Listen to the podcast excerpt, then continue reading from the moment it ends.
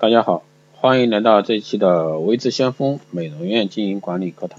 那今天呢，继续带给大家是皮肤基础知识篇啊。今天开带给大家是第二集祛斑篇。那首先我们来说一下啊斑的种类，常见的斑点呢，通常有雀斑、黄褐斑、晒斑以及老人斑、全部褐青色痣、太田痣、色素痣、炎症后色素沉着等等。啊，关于这方面的专业知识呢，说实话，在美院的话是参差不齐，很多人是多多少少知点，知道这一块知识，很多人是非常不专业的。那这一节节目呢，就可以带到给大家这方面专业的知识，希望对大家有所帮助。首先，我们来说一下它的主要成因。黑斑呢，主要是因为皮肤黑色素代谢不良，沉积在皮肤内所造成，一旦产生呢，则不易消失。遗传性体质造成，一般而言，某些人较易发生黑斑，而某些人呢就不太会。啊，这里说黑斑是刚刚上面啊常见的斑点种类的统称。还有呢，种族差异，白种人呢较不易产生黑斑，而肤色较黑之黄种人或者说黑种人呢就会比较容易产生黑斑。第三个是内分泌的因素，女性在月经周期前、怀孕期间。身体比较疲倦或者说睡眠不足时呢，黑斑都会比较严重，这个呢是正常的一个生理现象，尤其是动情激素，所以说女性较会产生黑斑，而服用避孕药或者说怀孕者较高，那比例较高的比例会发生黑斑。第四呢是阳光的因素，常暴晒阳光的人呢会比较容易发生黑斑。尤其是蝴蝶斑、雀斑以及晒斑，常在一阵暴晒后发生或者说加剧，而要预防或者说减缓炎症后色素沉着，也要防晒。所以说除斑时最重要的是防晒。那许多人呢常认为因为肝不好才会长黑斑，即所谓的蝴蝶斑。其实如果说去检查肝功能，往往会发现肝很正常。所以说黑斑的产生还是以内分泌、化妆品以及日光暴晒的为诱因。少数者少数者呢会因为药物或者说怀孕关系产生黑斑，但在停用药物或者说怀孕后呢，黑斑会消失或者说改善。因此呢，生活作息要正常，避免熬夜，营养要均衡，并多摄取富含维他命 C 的一个蔬菜以及水果。那下面呢，我们来详细说一下黑斑的种类与成因。一般比较常见的黑斑包括蝴蝶斑、雀斑、晒斑以及炎症后色素沉着现象。那此外呢，属于真皮内黑色素细胞增生的全部褐青色痣，在东方女性呢也相当常见。下面呢，我们就来分别说一下。首先说黄褐斑，也是我们通常叫的蝴蝶斑。最常见的黑斑好发在月龄妇女，是在脸上淡棕色至黑灰色网状或者说片状的黑斑。主要发生在两侧脸颊，也可能分布在额头、上唇以及下巴等部位。因为分布的部位以及形状很像蝴蝶而称之，常在怀孕前后发生，又叫做孕斑或者说妊娠斑。所以蝴蝶斑的产生还是与内分泌、日光暴晒以及化妆品为诱因。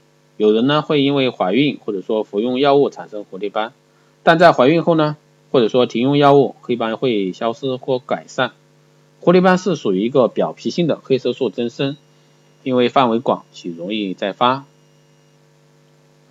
第二个呢是雀斑，发生在年龄比较早，可能儿童期就已经出现。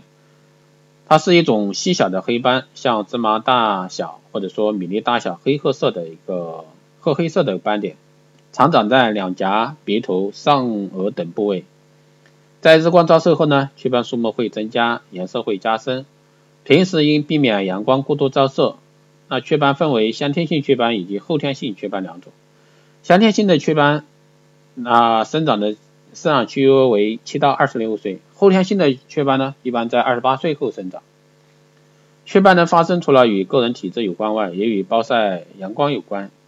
所以有着雀斑的人呢，常有着冬天改善，但夏天呢却恶化的一个情形。第三个呢是。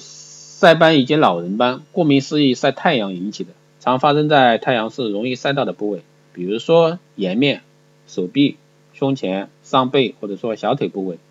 那在脸部通常较大而且明显，是成年人的斑点，通常在三四十岁才出现。外观上呢是境界分明的黑褐色斑点，啊，冰罩形状呢可以像芝麻或者说钱币大小。晒斑呢常常和老人斑有，也就是我们说的脂溢性角化啊一起出现。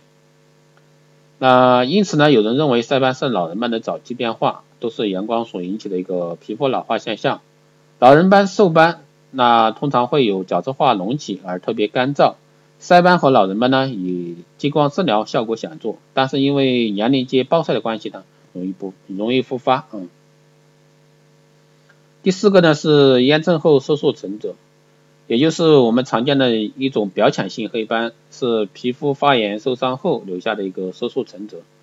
这是由于表皮受伤后、受伤发炎后，那角质细胞所含的一个黑色素会掉落至表皮与真皮交界处，而引起这种现象。临床上，这种色素沉着可发生在皮肤受伤，比如说手术、激光外伤，或是皮肤病变，如青春痘、蚊虫叮咬、皮肤炎，或者说其他特殊病变之后。一般而言呢，肤色较黑的人呢，比较容易发生此种色素沉着现象。此外呢，阳光的暴晒以及服用女性荷尔蒙也会加重色素沉着发生。涂抹一些褪黑斑药物，并且呢避免日晒，来可以加速色素淡化。第五呢是全部褐青色痣，那是种长在全部全部的颧骨部位的一个棕色至黑色的一个斑点，好发于月龄的后的一个妇女。在东方女性呢，其发生率也不低，只是呢深浅有别而已。严重者呢，可能逐渐蔓延至额部啊。全部褐青色痣属于一个真皮内黑色素细胞增生所引起，组织病理变化呢类似太田母斑。由于它属于一个真皮性病灶，因此呢涂抹退斑药物是无效的，唯有以七百五十五纳米的翠绿保湿激光幺零六四 NDYG 激光来处理才有效。那激光治疗呢，必须分批去除深层的色素，通常呢需要四到五次以上的治疗才能去除。那以上呢就是今天带给大家的这一集的一个内容祛斑篇。那希望对大家在这一块有所帮助。那如果说你们有任何的意见和好的一个建议啊，都可以在后台私信留言，也可以加微智先锋老师的一个微信。